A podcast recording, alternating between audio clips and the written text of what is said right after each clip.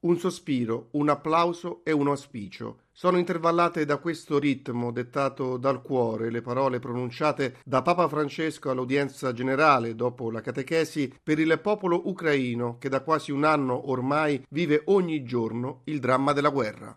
Non dimentichiamo la cara e martoriata popolazione ucraina